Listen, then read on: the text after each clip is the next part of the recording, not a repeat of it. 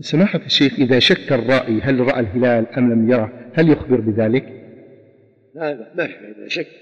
ما في فائدة المهم وجود اليقين والقطع أنه رآه ليس ثلاثين. نعم.